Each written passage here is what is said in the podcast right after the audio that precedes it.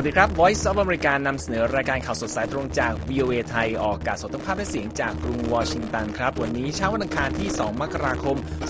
2567 ตามเวลาในประเทศไทย อยู่กับผมนพรัชชัยเฉลิมมงคล และคุณนิติการกำลังวัน ในการนำเสนอรายการวันนี้นะครับสำหรับข้อข่าวที่น่าสนใจมีดังนี้ครับ กองทัพอิสราเอล เตรียมถอนกำลังบางส่วนออกจากกาซาเร็วๆนี้ ยอดเสียชีวิตยูเครนพุ่งหลังรัสเซียเปิดศักราชใหม่ด้วยการถล่มโจมตีหนักแผ่นดินไหวรุนแรงและการเตือนภัยสึนามิรับญี่ปุ่นในวันขึ้นปีใหม่ เกาหลีเหนือรัสเซียผนึกความร่วมมือทางทหารส่งสัญญาณเตือนภัยความมั่นคงโลก ชาวโครเอเชียและเนเธอร์แลนด์ต้อนรับปีใหม่ในน้ำทะเลเย็นเฉียบ และเสริมข่าววันนี้ครับ ติดตามบทวิเคราะห์ไทยเตรียมรับสักราชใหม่แห่งการเปลี่ยนแปลง และชาวเมืองมาเลเซียเปิดสวนเกษตรชุมชน สร้างบรรยากาศใกล้ธรรมชาติอย่างไร ติดตามทั้งหมดนี้แลกหลายประเด็นได้ในข่าวสดสายตรงจากวีเอไทยกรุงวอชิงตันครับ ครับมาติดตามประเด็นแรกเรื่องของสถานการณ์ที่อิสราเอลกับทางฮามาสเป็นอย่างไรบ้างนะครับ ค่ะ ทางอิสราเอลประกาศในวันจันทร์นะคะ ว่าจะทำการถอนทหารบางส่วนออกจากฉนวนกาซาค่ะ เพื่อให้เจ้าหน้าที่นั้นได้ฝึกอบรมเพิ่มเติมและมีการพักบ้างนะคะ ขณะที่มีการประเมินเพิ่มเติมค่ะว่า สงครามกับกลุ่มฮามาสน่าจะดำเนินต่อไปอีกหลายเดือนนะคะ โดยพลเรือตรีแดเนียลฮาการีโฆษกกองทัพอิสราเอล เปิดเผยกับผู้สื่อข่าวว่ากำลังสำรองบางส่วนนั้นจะได้เดินทางกลับบ้านในสัปดาห์นี้ โดยระบุว่านี่จะเป็นการช่วยลดภาระทางเศรษฐกิจอย่างมาก และจะเปิดทางให้พวกเขาได้รวบรวมกำลังให้พร้อมรับกิจกรรมต่างๆ ที่จะเกิดขึ้นในปีหน้า ขณะที่การสู้รบนั้นจะเดินหน้าต่อไป และกองทัพยังต้องการพวกเขาอยู่ค่ะ แผนการถอนกำลังบางส่วนของอิสราเอลนั้นมีออกมาหลังจากสหรัฐซึ่งเป็นพันธมิตรหลักกดดันให้อิสราเอลเปลี่ยนระดับปฏิบัติการทางการทหารของตนในกาซาให้รุนแรงน้อยลง พร้อมๆ กับช่วยปกป้องพลเรือนผู้บริสุทธิ์ด้วยขณะเดียวกันกลุ่มติดอาวุธฮามาสในฉนวนกาซายิงจรวดเข้าถล่มอิสราเอลเมื่อวันจันทร์ทำให้ทางการต้องเปิดสัญญาณเตือนภัยการโจมตีทางอากาศทั่วประเทศโดยทันที อย่างไรก็ดีไม่มีรายงานเกี่ยวกับความเสียหาย หรือการเสียชีวิตจากการหรือการบาดเจ็บจากการโจมตีในครั้งนี้นะคะ ส่วนกองทัพอิสราเอลยังคงเดินหน้าปฏิบัติการภาคพื้นดินและทางอากาศในกาซาต่อไปในวันจันทร์เช่นกันค่ะ โดยกองกำลังป้องกันอิสราเอลอ้างว่าเป็นยุทธวิธี ที่ช่วยให้ฝ่ายตนสังหารผู้บัญชาการรายหนึ่งของฮามาสที่อยู่เบื้องหลังการโจมตีรุนแรงใส่ตอนใต้ของอิสราเอลเมื่อ 7 ตุลาคมค่ะ คุณนพรัตน์ครับ และในวันอาทิตย์นะครับ แกรนด์แชปส์รัฐมนตรีกลาโหมอังกฤษกล่าวว่า อังกฤษจะไม่ลังเลที่จะดำเนินการใด ๆ เพิ่มเติม เพื่อป้องปรามภัยคุกคามต่อเสรีภาพในการเดินเรือในทะเลแดง หลังมีรายงานการโจมตีเข้าใส่เรือต่างๆ โดยกลุ่มติดอาวุธฮูตี เพื่อขัดขวางเส้นทางขนส่งทางทะเลอย่างต่อเนื่องครับคำประกาศของอังกฤษมีออกมาหลังกองทัพสหรัฐโจมเรือสามลำของฮูตี ที่เข้าโจมตีเรือขนส่งสินค้าของบริษัทเมอร์สก์ในทะเลแดงไป กองบัญชาการภูมิภาคเอเชียกลางและตะวันออกกลางของสหรัฐหรือเซนคอมเปิดเผยว่ากลุ่มฮูตีซึ่งมีอิหร่านหนุนหลังโจมตีเข้าใส่เรือเมอร์สก์หังโจว และพยายามจะยกพลขึ้นเรือลำดังกล่าว แต่สหรัฐได้รับสัญญาณแจ้งเหตุร้ายจึงส่งเฮลิคอปเตอร์ เข้าจัดการกับเรือของฮูตี โดยมีรายงานว่าไม่มีผู้รอดชีวิตจากเรือสามลำที่ถูกจมลงขณะที่เรือลำที่ 4 แล่นหนีไปได้ ในประเด็นนี้นะครับกลุ่มฮูตีเปิดเผยว่านักรบของตนจำนวน 10 คนถูกสังหารโดยกองทัพสหรัฐด้วยครับ ค่ะขยับมาที่สื่อกึ่งทางการรัฐบาลเตหะรานะคะรายงานในวันจันทร์ค่ะว่ากองทัพอิหร่าน ได้ส่งเรือรบอัลบอสเข้าไปในทะเลแดงนะคะขณะที่ภาวะตึงเครียดรอบๆเส้นทางขนส่งทางน้ำนี้ ยกระดับสูงขึ้นอย่างต่อเนื่องนะคะเพราะว่าสงครามอิสราเอลฮามาสที่กลุ่มติดอาวุธฮูตีใช้อ้างเป็นเหตุผลในการโจมตีเรือหลายแห่งนะคะโดยสื่อทัสนิมไม่ได้เปิดเผยรายละเอียดของภารกิจในเรืออัลบอสนะคะแต่ระบุว่า เรือรบของกองทัพอิหร่านนั้นดำเนินปฏิบัติการต่างๆ ในน่านน้ำทะเลเปิดเพื่อปกป้องเส้นทางขนส่งสินค้า รวมทั้งจัดการกับพวกโจรสลัดและทำภารกิจต่างๆ มาตั้งแต่ปี 2009 แล้ว กลุ่มฮูตีที่มีฐานปฏิบัติการในเยเมน และได้รับการหนุนหลังจากอิหร่านโจมตีเรือสินค้าต่างๆ ที่แล่นผ่านทะเลแดงตั้งแต่เดือนพฤศจิกายนเพื่อแสดงจุดยืนสนับสนุนกลุ่มติดอาวุธฮามาสที่ทำสงครามกับอิสราเอลอยู่นะคะ ความกังวลด้านความปลอดภัยทำให้บริษัทเดินเรือหลายแห่ง เปลี่ยนเส้นทางเดินเรือไปอ้อมแหลมกูดโฮฟในแอฟริกา ซึ่งทำให้ต้นทุนสูงขึ้น และใช้เวลามากกว่าการใช้เส้นทางผ่านคลองสุเอตซึ่งรับผิดชอบ 12%ของปริมาณการค้าโลกค่ะรายงานของสื่อทัสนิมระบุด้วยว่าเรือรบอัลบอสแล่นเข้าสู่ทะเลแดงผ่านช่องแคบบับเอลมันเดฟแต่ไม่ได้เปิดเผยช่วงเวลาของการเดินเรือนะคะ ขณะที่มีรายงานที่ไม่สามารถยืนยันได้แต่มีการเผยแพร่ผ่านสื่อสังคมออนไลน์ ซึ่งอ้างว่าเรือรบของอิหร่านมาถึงทะเลแดงเมื่อช่วงดึกวันเสาร์ค่ะ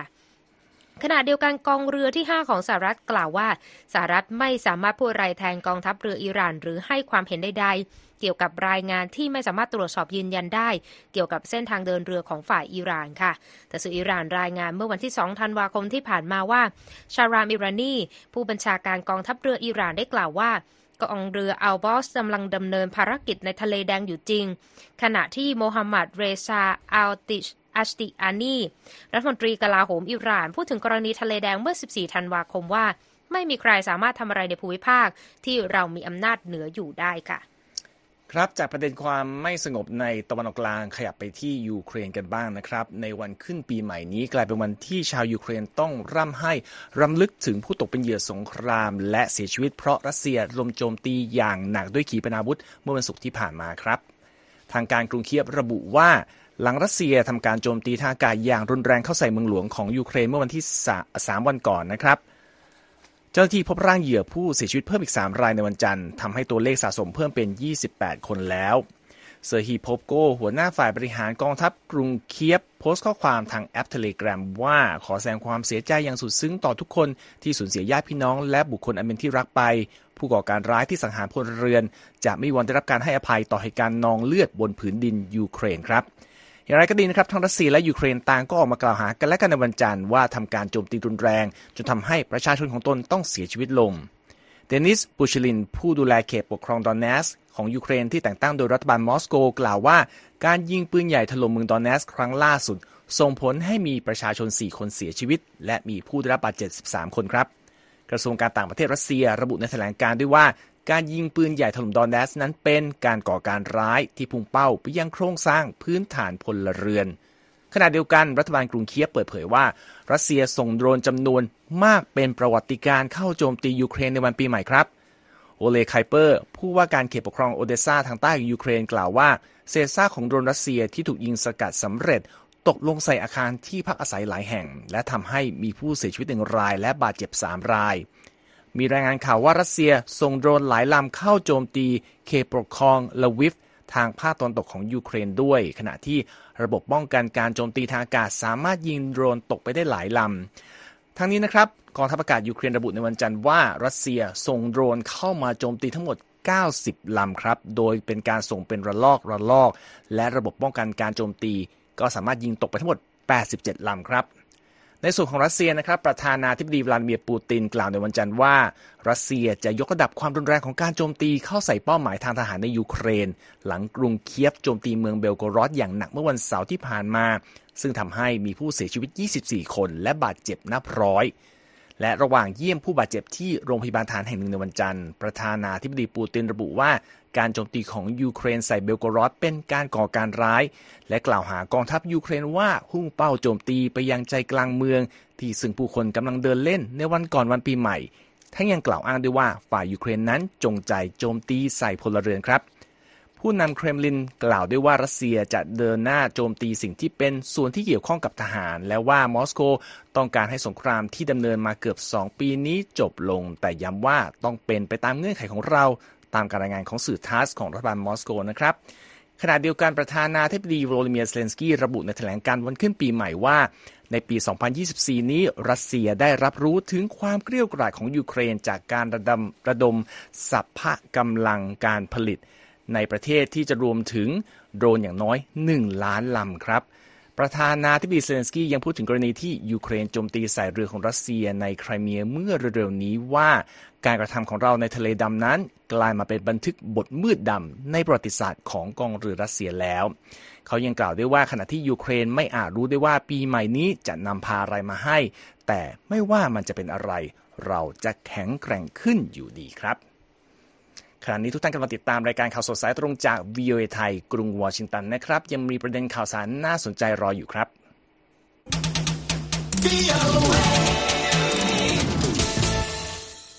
ขยับกลับมาที่เอเชียกันบ้างนะครับ ในวันจันทร์นี้ข่าวใหญ่เรื่องหนึ่งก็คือเรื่องของ การเกิดแผ่นดินไหวรุนแรงในญี่ปุ่นนะครับ โดยมีประชาชนอย่างน้อย 4 คนเสียชีวิต ในเหตุการณ์ดังกล่าวในช่วงบ่ายวันจันทร์นะครับ ซึ่งส่งแรงสั่นสะเทือนไปทั่วพื้นที่ชายฝั่งภาคตะวันตกของประเทศและทำให้ทางการต้องออกประกาศเตือนภัยคลื่นยักษ์สึนามิด้วย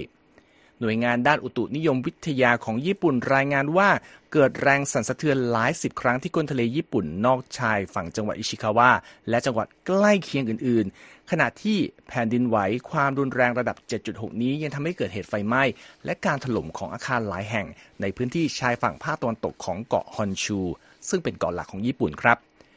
ยูชิมาซะฮายาชิโฆษกรัฐบาลญี่ปุ่นรายงานว่ามีบ้านอย่างน้อย 6 หลังที่ได้รับความเสียหาย โดยมีประชาชนติดอยู่ภายในครับ และมีเหตุไฟไหม้ที่เมืองวาจิมะจังหวัดอิชิคาวะทั้งยังเกิดเหตุไฟดับที่กระทบประชาชนกว่า 30,000 ครัวเรือนด้วย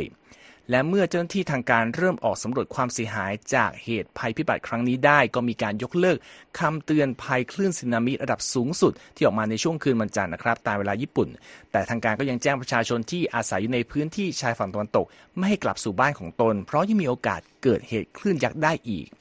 ในช่วงต้นของเหตุการณ์นี้นะครับ หน่วยงานอุตุนิยมวิทยาญี่ปุ่น ออกคำเตือนภัยคลื่นสึนามิระดับสูงในพื้นที่จังหวัดอิชิคาวะและ คำเตือนภัยสึนามิระดับต่ำสำหรับประชาชนในพื้นที่ตะวันตกของเกาะฮอนชู รวมทั้งเกาะฮอกไกโดที่อยู่เหนือสุดของประเทศด้วยครับ ไม่กี่ชั่วโมงต่อมาก็มีการปรับคำเตือนลงมาสู่ระดับสึนามิปกติ ซึ่งหมายความว่าคลื่นอาจมีความสูงมากสุดที่ 3 เมตร และอาจมีแรงสั่นสะเทือน aftershock ตามมาในช่วง 2-3 วันข้างหน้าด้วย มีรายงานว่าหลังเกิดเหตุแผ่นดินไหวระลอกแรกที่นอกชายฝั่งจังหวัดอิชิคาวะมี aftershock เกิดขึ้นตามมาอีกอย่างน้อย 20 ครั้งในช่วงไม่กี่ชั่วโมงต่อมาครับ โดยหลายครั้งมีความแรงถึงระดับ 5.0 เป็นอย่างต่ำ ขณะที่หน่วยงานอุตุนิยมวิทยาญี่ปุ่นรายงานว่ามีคลื่นสึนามิความสูง 1.2 เมตร พัดเข้าท่าเรือเมืองวาจิมะจังหวัดชิคาวะ รวมทั้งคลื่นสึนามิลูกเล็กพัดกระทบพื้นที่ทางเหนือและทางใต้ของญี่ปุ่นด้วย เหตุแผ่นดินไหวรุนแรงครั้งนี้ทำให้ทางการตัดสินใจปิดการจราจรบนถนนหลวงสายหลักบางเส้นที่ใกล้กับจุดศูนย์กลางการสั่นไหวครับ และมีการระงงับบริการรถไฟความเร็วสูงชินกันเซ็น ที่วิ่งระหว่างกรุงโตเกียว และจังหวัดอิชิคาวะเป็นการชั่วคราว ก่อนจะมีการกลับมาเปิดบริการต่างๆอีกครั้งในช่วงเย็นวันจันทร์ครับ นอกจากญี่ปุ่นแล้ว รัสเซียก็เป็นประเทศนะครับที่ออกคำเตือนภัยสึนามิ สำหรับเกาะซาคาลิน ซึ่งตั้งอยู่ทางเหนือของญี่ปุ่น เช่นเดียวกับที่จังหวัดคังวอนของเกาหลีใต้ และบางพื้นที่ของเกาหลีเหนือด้วยครับ ถึงเวลาของบทวิเคราะห์ที่ VOA จัดทำเป็นการมองประเทศไทยที่สองประเด็นที่ จะเกิดการเปลี่ยนแปลงต่างๆ ในด้านภูมิพัฒน์ภูมิทัศน์การเมือง แล้วก็สังคมของไทยนะครับ หลังจากเกิดสายลมแห่งการเปลี่ยนแปลงในช่วงปีที่ผ่านมา และคุณนิติการครับ ในแง่ของเศรษฐกิจเนี่ยปี 2024 จะนำมาซึ่งการเปลี่ยนแปลงอย่างไรในประเทศไทยบ้างครับ หลายคนจับตาใกล้ชิดนะคะ เรื่องทิศทางเศรษฐกิจไทยว่าจะไปในทิศทางไหนนะคะ เพราะว่าทางนายกรัฐมนตรีของไทยนายเศรษฐาทวีสินก็ได้ให้คำมั่นในการมุ่งเน้นเรื่องการพัฒนาเศรษฐกิจนะคะ โดยธนาคารโลกคาดการณ์ค่ะว่าเศรษฐกิจไทยจะเติบโตได้ราว3.2%ในปี 2024 นะคะ โดยเมื่อปีที่แล้วการเติบโตของเศรษฐกิจไทยก็ถือว่ายังไม่สดใสนักค่ะ โดยขยายตัวในกรอบ 2.5%ถึง 3%นะคะ โดยนโยบายที่ได้รับความสนใจก็คือโครงการเติมเงินผ่านกระเป๋าเงินดิจิทัล 10,000 บาท หรือว่าดิจิทัลวอลเล็ตที่จะมอบให้กับคนไทย 50 ล้านคนในปี 2024 เพื่อกระตุ้นเศรษฐกิจท้องถิ่น ขณะที่ผู้สังเกตการต่างคลางแคลงใจถึงศักยภาพของนายกรัฐมนตรีคนที่ 30 ของไทย ในการกระตุ้นเศรษฐกิจของประเทศนะคะ ซึ่งนายประวิทย์โรจนพฤกษ์นักข่าวอุโสจากข่าวสดอังกฤษให้ทัศนะกับ VOA ว่าช่วงเวลาพักผ่อนของรัฐบาลเศรษฐาดูเหมือนจะหมดลงแล้ว และประชาชนจะคาดหวังผลลัพธ์ที่รัฐบาลจะกระตุ้นเศรษฐกิจอย่างไร หลังจากภาวะเศรษฐกิจที่ซบเซามาเกือบทศวรรษ ภายใต้ระบอบการปกครองแบบทหารนะคะ โดยหนทางเดียวที่อาจจะเป็นไปได้ก็คือ การลงทุนจากต่างชาติค่ะ โดยที่ผ่านมานายกเศรษฐาได้พบกับประธานาธิบดีสหรัฐโจไบเดน และแสวงหาการลงทุนจากบริษัทเทคโนโลยียักษ์ใหญ่อย่าง Google และ Microsoft นอกจากนี้เขายังได้พบปากกับประธานาธิบดีสีจิ้นผิงของจีน และประธานาธิบดีวลาดิเมียร์ปูตินแห่งรัสเซีย เพื่อหวังกระตุ้นการค้าและการท่องเที่ยวของประเทศนะคะ โดยที่นายกของไทยนั้นเลี่ยงที่จะเลือกข้างบนความตึงเครียดทางการเมืองระดับโลก แต่ต้องการส่งสัญญาณให้โลกรู้ว่าประเทศไทยนั้นเปิดกว้างสำหรับภาคธุรกิจต่างๆ ค่ะ ครับพูดถึงประเด็นนี้ก็ต้องมาดูเรื่องของธุรกิจการท่องเที่ยวนะครับ ว่าโอกาสที่จะฟื้นตัวในปี 2024 เนี่ย มีอะไรต้องกังวลบ้างไหมครับคุณนิติการ ถือว่าเป็นอุตสาหกรรมสำคัญของไทยนะคะเพราะว่าตัวเลขในปี 2019 นะคะนักท่องเที่ยว 39 ล้านคน เดินทางเยือนไทยทำรายได้เข้าประเทศเป็นฟันเฟือง คิดเป็นสัดส่วน 12%ของ GDP ประเทศ โดยนับตั้งแต่นายกเศรษฐาเข้ามาบริหารประเทศนะคะได้พยายามกระตุ้นการท่องเที่ยวด้วยการผ่อนคลายเงื่อนไขวีซ่า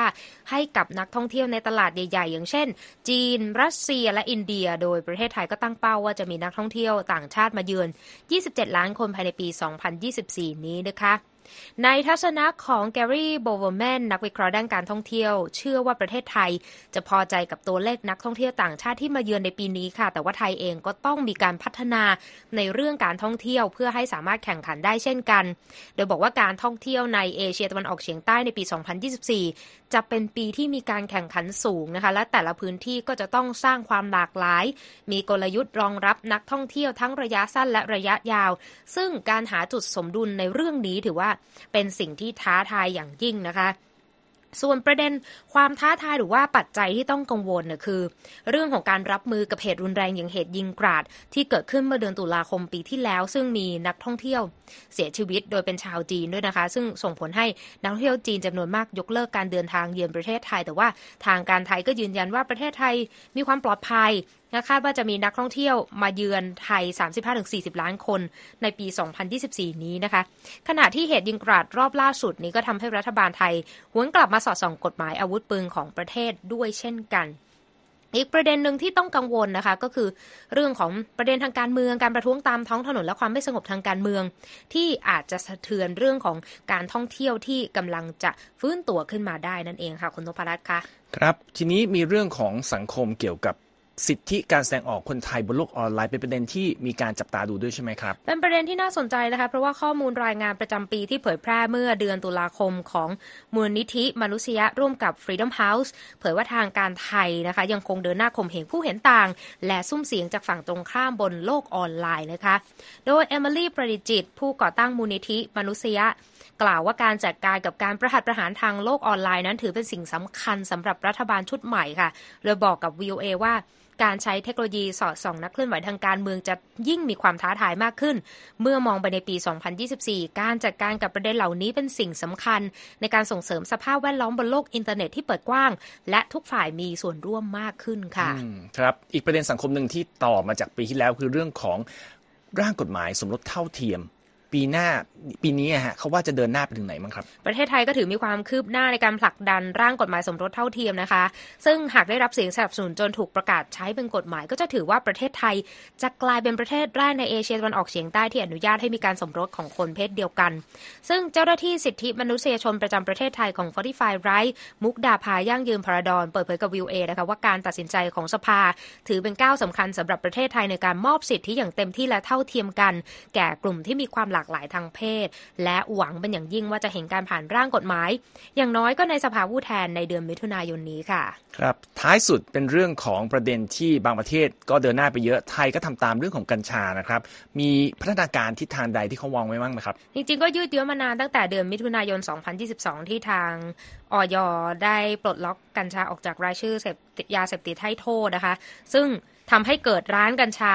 เกิดไปทั่วประเทศเลยนะคะ แต่ว่าทางนายกเศรษฐาเนี่ยได้กล่าวกับสื่อสหรัฐเมื่อเดือนกันยายนว่า ประเทศไทยจะผลักดันกฎหมายให้อนุญาตการใช้กัญชาเพื่อเหตุผลด้านการแพทย์ ซึ่งประเด็นนี้ก็สร้างความกังวลให้กับชุมชนกัญชาในประเทศไทย แต่ว่าในมุมมองของคิตตี้ชอบพการนักเคลื่อนไหวด้านกัญชาในกรุงเทพก็ยืนยันว่ากัญชาจะยังไม่ไปไหนโดยได้ทิ้งท้ายกับวิวเอนะคะว่า การหันหลังกลับไม่ใช่ทางเลือก ไม่ว่านายกจะพูดอย่างไร หนทางเดียวที่จะเกิดขึ้นก็คือการออก กฎขึ้นมาควบคุมมากกว่าค่ะ ครับนั่นก็เป็นมุมมองเทศมองไทยในสิ่งที่จะเกิดขึ้นในปี 2024 นี้นะครับ จากที่ไทยเราไปดูสถานการณ์ที่อินโดนีเซียกันบ้างครับ มีรายงานข่าวว่าชาวโรฮิงญากว่า 140 คนเสี่ยงชีวิตล่องเรือมาขึ้นฝั่งที่เกาะสุมาตราเหนือของอินโดนีเซียในช่วงสุดสัปดาห์ที่ผ่านมาครับ ตามการเปิดเผยของสื่ออันตาราของรัฐบาลกรุงจาการ์ตาในวันจันทร์นะครับ รายงานข่าวที่อ้างข้อมูลจากตำรวจในพื้นที่ระบุว่า กลุ่มผู้พยพล่าสุดนี้มีผู้หญิงและเด็กเป็นจำนวนมาก ลอยเรือมาถึงเกาะสุมาตราเหนือในช่วงค่ำวันเสาร์หรือไม่กี่วันหลังจากกองทัพเรืออินโดนีเซียเพิ่งผลักเรือเล็กลำหนึ่งที่บรรทุกชนกลุ่มน้อยชาวโรฮิงญาให้ออกไปจากน่านน้ำของประเทศ ในช่วงที่อินโดนีเซียเกิดกระแสปฏิปักษ์ต่อต้านการหลั่งไหลเข้ามาของผู้พยพที่เป็นชนกลุ่มน้อยที่หนีการปรัฐประหารในเมียนมาเพิ่มขึ้นเรื่อยๆครับ ข้อมูลจากหน่วยงานด้านผู้ลี้ภัยขององค์การสหประชาชาติระบุว่า มีชาวโรฮิงญากว่า 1,500 คนที่ลี้ภัยออกจากเมียนมามาตั้งแต่เดือนพฤศจิกายนปีที่แล้วนะครับ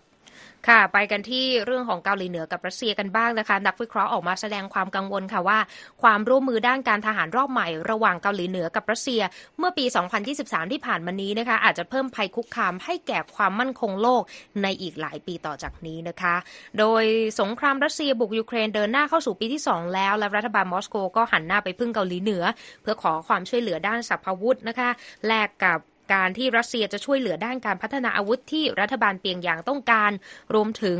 ดาวเทียมสอดแนมที่เกาหลีเหนือเพิ่งประกาศความสำเร็จในการปล่อยดาวเทียมสอดแนมดวงแรกสู่วงโคจรเมื่อ 28 พฤศจิกายนปีที่แล้ว และทางหน่วยข่าวกรองเกาหลีใต้ก็เชื่อว่า รัฐบาลเปียงยางได้รับความช่วยเหลือจากรัสเซียในเรื่องนี้นะคะ ความร่วมมือระหว่างเกาหลีเหนือและรัสเซียที่แน่นแฟ้นขึ้นทำให้ประเทศในภูมิภาคอินโดแปซิฟิกรวมถึงในยุโรปอย่างอังกฤษฝรั่งเศสและยูเครน ออกมาแสดงความกังวลถึงการปล่อยดาวเทียมสอดแนมของเกาหลีเหนือว่าเป็นภัยคุกคามต่อความมั่นคงนะคะ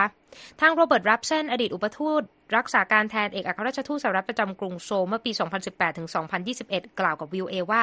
ปักกิ่งไม่ได้รู้สึกถูกคุกคามจากพัฒนาการเหล่านี้ และมองว่ามีประโยชน์ต่อจีนในการวางบทบาทและนโยบายต่อสหรัฐ เกาหลีใต้และญี่ปุ่นค่ะ ขณะที่เคนกาวส์นักวิเคราะห์จาก Center for Naval Analysis กล่าวว่ารัสเซียยินดีที่จะช่วยเหลือเกาหลีเหนือ ในการพัฒนาขีปนาวุธวิถีโค้งพิสัยไกลควาซอง18 ขณะที่แกรี่เซมอร์อดีตผู้ประสานงานทำเนียบขาว ด้านการควบคุมอาวุธและอาวุธทำลายล้างสูง ในคณะทำงานของอดีตประธานาธิบดีบารักโอบามาได้บอกว่า อาวุธอื่น ๆ ที่กรุงเปียงยางต้องการอย่างมากก็คือ เครื่องบินรบและระบบป้องกันทางอากาศที่ทันสมัย เพื่อป้องกันตนเองจากความได้เปรียบทางอากาศของสหรัฐและเกาหลีใต้ค่ะ ครับทุกท่านสามารถกลับ ไปอ่านและติดตามรายงานข่าวต่างๆ ที่เรานำเสนอไปได้ที่เว็บไซต์ของเรานะครับ v a thai com และรออัปเดตผ่านทาง Facebook Instagram X และ YouTube v a thai และฟังย้อนหลังได้ที่ Spotify v a thai ครับ ชุมชนเมืองหลายแห่งในมาเลเซียนะครับ เพิ่มพยายามเพิ่มกลิ่นอายของชนบท ด้วยการสร้างสวนเกษตรชุมชนหลายแห่งเนื่องจากบรรดาผู้อาศัยในเมืองต้องการมีสถานที่ทำกิจกรรมกลางแจ้ง แล้วก็อยู่ใกล้บ้านเรือนของตนมากขึ้นนะครับ คุณธัญพรสุนทรวงศ์มีรายงานจากเดฟกูเนบอม ผู้สื่อข่าว VOA มานำเสนอครับสวนเกษตรชุมชนแห่งหนึ่งที่อยู่นอกเขตกรุงกัวลาลัมเปอร์ ซึ่งเป็นเมืองที่ใหญ่ที่สุดของมาเลเซีย เป็นสวนชุมชนที่มีขนาดไม่ถึง 1 เอเคอร์ โดยในสวนจะมีทั้งผักและผลไม้สด ตั้งแต่มะพร้าวไปจนถึงมะเขือยาว ซึ่งนับว่าเป็นการพลิกฟื้นที่ดินได้อย่างเหลือเชื่อนะคะ เพราะชาวบ้านในละแวกใกล้เคียงต่างบอกว่า ครั้งหนึ่งผู้คนเคยหลีกเลี่ยงบริเวณนี้ค่ะ Dulu memang tempat ni kawasan yang semak โมฮัมหมัดฮาลิม หัวหน้าสวนเกษตรชุมชนกล่าวว่า ก่อนหน้านี้ที่ดินผืนนี้อยู่ในสภาพที่ย่ำแย่มาก เต็มไปด้วยขยะจนทำให้มียุงเต็มไปหมด น้ำซ้ำยังมีคนมาเสพยาในบริเวณนี้อีกด้วยนะคะฮาลิมเข้ามามีส่วนร่วมในการเปลี่ยนแปลงบริเวณดังกล่าวตั้งแต่วันแรกในปี 2015 โดยเขาเล่าว่าชาวบ้านที่อยู่ในย่านที่ผู้คนส่วนใหญ่มีรายได้น้อยแห่งนี้ มารวมตัวกันเพื่อทำความสะอาด และเปลี่ยนที่ดินที่รกร้างนี้ให้กลายเป็นสมบัติของชุมชนค่ะ Kak Simpul ada datang untuk jalan-jalan leisure ฮาลิมกล่าวต่อไปว่า ตอนนี้ผู้คนมาที่สวนเกษตรชุมชนแห่งนี้เพื่อออกกำลังกายในยามว่าง บางก็ชื่นชมความงามของธรรมชาติ ถ่ายรูป และยังมีการจัดงานแต่งงานและงานวันเกิดที่นี่ด้วยนะคะ นอร์มาแทมบิ มาที่สวนเกษตรชุมชนนี้สัปดาห์ละหลาย ๆ วัน เพื่อเก็บพริกและชื่นชมทิวทัศน์ Kerja kat sini ramai. ซึ่งเธอบอกว่าการมาที่นี่ทำให้เธอได้ออกกำลังกายเพื่อให้สุขภาพดีขึ้น และยังได้พบปะพูดคุยกับเพื่อนฝูงอีกด้วยอย่างไรก็ดีแม้จะมีสวนเกษตรชุมชนผุดขึ้นมากมายทั่วกรุงกัวลาลัมเปอร์และชุมชนใกล้เคียง แต่ไม่ได้มีองค์กรใด ๆ ที่ขับเคลื่อนการเติบโตของสวนชุมชนเหล่านี้ ดังนั้นจึงยังไม่มีการนับจำนวนที่ชัดเจนค่ะซาเปียแมตคาลิฟช่วยริเริ่มทำสวนดอกไม้ในละแวกบ้านของเธอในปี 2019 และต่อมาเธอได้ขยายสวนนี้ให้มีทั้งผักและผลไม้ เพื่อให้ผู้คนสามารถหาอาหารรับประทานได้ในละแวกบ้านของตนค่ะ Ah, lepas คาลิฟกล่าวว่า การที่ได้มาทำความรู้จักกับเพื่อนๆที่นี่เป็นเรื่องที่น่าตื่นเต้นมาก และทุกคนรู้สึกเหมือนกับว่าได้ร่วมกันทำประโยชน์ให้แก่ชุมชนของตน นอกจากนี้ศูนย์เกษตรชุมชนยังช่วยให้ผู้คนประหยัดเงินค่าใช้จ่าย ในการซื้อหาอาหารที่มีประโยชน์ต่อสุขภาพด้วย เพราะที่สวนชุมชน ชาวสวนจะขายสิ่งที่ตนไม่ได้ใช้ในราคาที่ต่ำกว่าราคาตลาดประมาณ 30% โดยจะนำรายได้ทั้งหมดเทกลับเข้าไปในสวน เช่นการนำไปซื้อเมล็ดพันธุ์ ดินและอุปกรณ์ทำสวนต่างๆ ค่ะ sebab kewangan ฮาสลินฮายาดิ มาที่สวนเกษตรชุมชนนี้เป็นประจำ เพื่อซื้อผักและผลไม้ให้กับครอบครัว โดยเธอบอกว่าการซื้ออาหารจากที่นี่ทั้งราคาถูกกว่าตลาดและยังสดกว่าอีกด้วยนะคะทั้งนี้สวนเกษตรชุมชนเหล่านี้ช่วยให้ผู้คนที่อาศัยอยู่ในเขตเมือง ได้สัมผัสกับกลิ่นอายของชนบทในชุมชนของตนค่ะ ธัญพรสุนทรวงศ์ VOA ภาคภาษาไทย กรุงวอชิงตันค่ะ ขอบคุณครับคุณธัญพร ค่ะ มาส่งท้ายนะคะว่าในวันปีใหม่ร่างกาย หลายคนอาจจะต้องการปะทะกับความเย็นนะคะ เช่นชาวโครเอเชียและเนเธอร์แลนด์ที่ต้อนรับปีใหม่ในน้ำทะเลกันเย็นเฉียบเลยค่ะ โดยการฉลองปีใหม่นะคะ ก็เกิดขึ้นที่โอปาติจาของโครเอเชียประชาชนในพื้นที่ก็รวมถึงนักท่องเที่ยวหลายสิบคน ก็เลือกที่จะไปทำประเพณีดั้งเดิมค่ะ คือไปว่ายน้ำในทะเลเอเดรียติก ในอุณหภูมิคือประมาณ 15 องศาเซลเซียสนะคะหลายคนก็เลือกใส่ชุดว่ายน้ำลายขวางแบบดั้งเดิม แล้วก็สวมหมวกซานตาคลอสกันแบบพร้อมเพรียงเลยนะคะ ดูครับจากเอ่อรูปที่เราออนแอร์กันอยู่ในกระดาษนี้นะคะ หลายคนบอกว่าคนที่อยู่บนบกเนี่ยน่าจะสู้ชีวิตกว่านะ เพราะว่าอากาศเนี่ยหนาวระดับ 9 องศาเซลเซียสนะคะแล้วก็การผ่อนคลายหลังจากลงไปดำน้ำไปว่ายน้ำเย็นๆ ก็คือกลับขึ้นมาบนบกเพื่อดื่มแชมเปญอืมให้ความอบอุ่นกับร่างกาย ส่วนที่เนเธอร์แลนด์ ฉลองปีใหม่แบบเย็นยะเยือกเหมือนกันนะคุณนพรัตน์ครับประชาชนนับร้อยไปกระโดดว่ายน้ำในทะเลเหนือตามประเพณีท้องถิ่นในวันที่หนึ่งมกราคมเหมือนกัน แต่ว่าเขาก็ไม่มีการแบบนัดกันแต่งตัวเหมือนกับที่โครเอเชียที่จะมีเสื้อลายขวางแบบที่เห็นแบบนี้นะคะครับแต่ว่าส่วนใหญ่เนี่ยเลือกที่จะไปชุดว่ายน้ำปกติบิกินี่บ้างอะไรบ้างอืมแต่ว่าก็สวมหมวกแดงให้เข้ากับเทศกาลก่อนจะไปเล่นน้ำอ่าในทะเลที่เมืองซานโรสนะคะ ซึ่งอยู่ทางตะวันตกของกรุงอัมสเตอร์ดัม อุณหภูมิน้ำทะเลก็เบาๆ 8 องศาเซลเซียสนะคะครับแต่ว่าก็ดูแล้วไม่น่าจะมีใครหนาวนะคะ ออกไปในแนวสนุกสนานกันอืมมากกว่าคุณนพรัตน์ครับ ก็เป็นการต้อนรับปีใหม่อีกแบบหนึ่งที่ต่างจากการดื่มกินเที่ยวนะครับ ก็นำมาฝากกันในข่าวสดสายตรงวันนี้ครับก็หมดเวลาแล้ว ผมนพรัตน์ชัยเฉลิมมงคลิฉันในที่การกำลังวันต้องลาไปก่อนครับ สวัสดีครับ สวัสดีค่ะ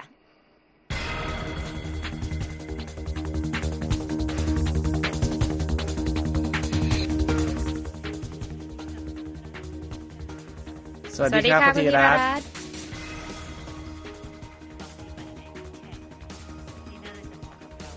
ค่ะอืมประเทศคนในโลกร้อนอย่างประเทศอุ่นๆ อย่างประเทศไทยตอนนี้ที่อุ่นตอนกลางวันครับสามสิบกว่าองศาเนี่ยอยู่ในโอ้น้ำแข็งไม่น่าจะได้นะโอ้ยค่ะวันที่อยู่เมืองไทยนะครับ วันไหนลงมาแค่ต่ำถึง25ก็มีคนบ่นกันว่าหนาวกันจะแย่แล้วจะเริ่มฮมีการเอ่อออกไปหยิบไปหยิบเอ่อหรือตัวเสื้อผ้าอืมเอาเสื้อหนาวมาซักกันแล้ว ปรากฏว่าซักเสร็จไม่ทันจะใส่อืมร้อนแล้วแล้วนะคะใช่ใช่ให้เราได้เย็นอยู่ช่วงเดียวแล้วก็จะ มาอีกนิด ๆ หน่อย ๆ ฟังแล้ว ประเทศไทยมีฤดูหนาวหรือเปล่าก็ไม่รู้ หายไปนานแล้วไม่ใช่เหรอครับจะให้คนชอบแซวว่าเรามีฤดูร้อนร้อนกว่าและร้อนที่สุดในทำนองนี้ แต่ก็แต่ก็ดูน่ารักดีใช่เวลาค่ะได้สวมเสื้อเอ่อ ในช่วงหน้าหนาวแบบได้มีเวลาไปคนตู้อืมเล็กๆน้อยๆก็เป็นความสุขของของเราเวลาที่อยู่ที่เมืองไทยในช่วงหน้าหนาวใช่ไม่เหมือนที่ตอนนี้นะคะ ก็คือหนาวแล้วหนาวอีกแล้วก็มีพยากรณ์อากาศคาดว่าวันอาทิตย์เนี่ยนะคะ ตามเวลาท้องถิ่นเนี่ยน่าจะมีหิมะตกนะคะ เป็นหิหิมะแรกของปี 2024 ด้วย ค่ะ ฟังแล้วนี่คนไทยที่อยากดูหิมะก็อิจฉาเลยนะคะ แล้วก็ เที่ยวปีใหม่เมื่อคืนเขาดาวน์เป็นยังไงบ้างคะอ๋อดิคนฉัละนแบนอนบครับข้ามปีค่ะ ดิฉันยอมรับว่าเป็นปีแรกที่ตั้งอกตั้งใจว่าจะนอนหลับข้ามปี เพราะว่ารู้สึกว่าการได้นอนหลับอย่างเต็มที่เนี่ยทำให้เราได้รีชาร์จขึ้นมาอืมได้บ้าง ในปีใหม่ที่จะมาถึงตื่นมาปุ๊บรู้สึกสดชื่นขึ้นมาแบบอืนี้มค่ะส่วนของผมก็ได้ได้ได้สังสรรค์กันในกลุ่มเล็ก ๆ ของทีมงานเรานะครับ มีการดื่มกันบ้างอ๋อกินกันบ้างนะฮะข้ามปีเขาดาวน์เสร็จก็แยกย้ายนอนครับ ค่ะ อ๋อในทีมคุณนพรัตน์ซึ่งไม่มีคุณนิธิการถูกไหมคะไม่มีดิฉันขอฮะตัวไปนอนค่ะ ก็เอ่ยนามได้ฮะมีคุณพระรางคณาคุณเยี่ยมยุทธครับมานั่งดื่มนิดหน่อย ฉลองกันเขาดาวน์จริงๆเราก็ไปฉลองกันมาก่อนแล้วเออเราแต่ว่าคุยกันดิฉันก่อนขอขอลาเพราะว่าคือคุช่ณวงนิติปีการใหม่เดี่อยยาวกนอนสะสจมริงๆ